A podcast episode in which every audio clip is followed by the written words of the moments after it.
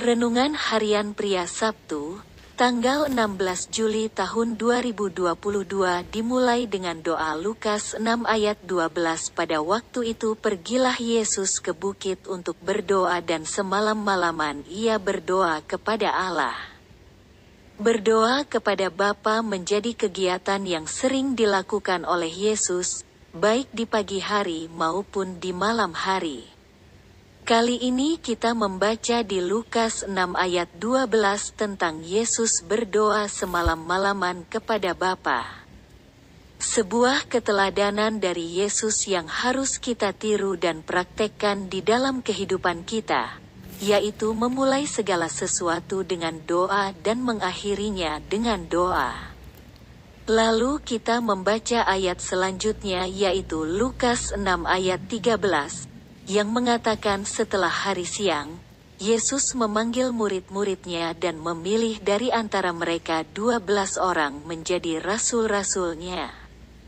Jadi sebelum ia memilih orang-orang yang akan menyertai dia, Yesus berdoa terlebih dahulu kepada Bapaknya.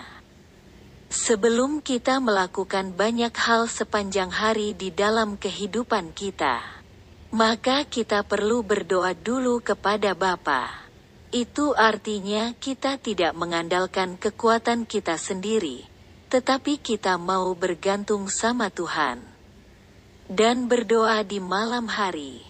Itu artinya kita mengucapkan syukur kepada Tuhan yang sudah menolong kita dalam melakukan banyak hal di sepanjang hari kita. Apa pun yang kita mau lakukan atau kerjakan, maka kita harus mulai dulu dengan berdoa kepada Tuhan. Itulah yang Yesus lakukan ketika Ia ada di bumi ini sebagai seorang manusia. Dan itulah juga teladan yang harus kita tiru dan praktekkan di dalam kehidupan kita. Memulai hari yang baru dengan berdoa terlebih dulu kepada Tuhan. Dan mengawali apa pun yang kita mau kerjakan dengan berdoa terlebih dahulu. Refleksi diri, apa yang firman Tuhan katakan kepada Anda?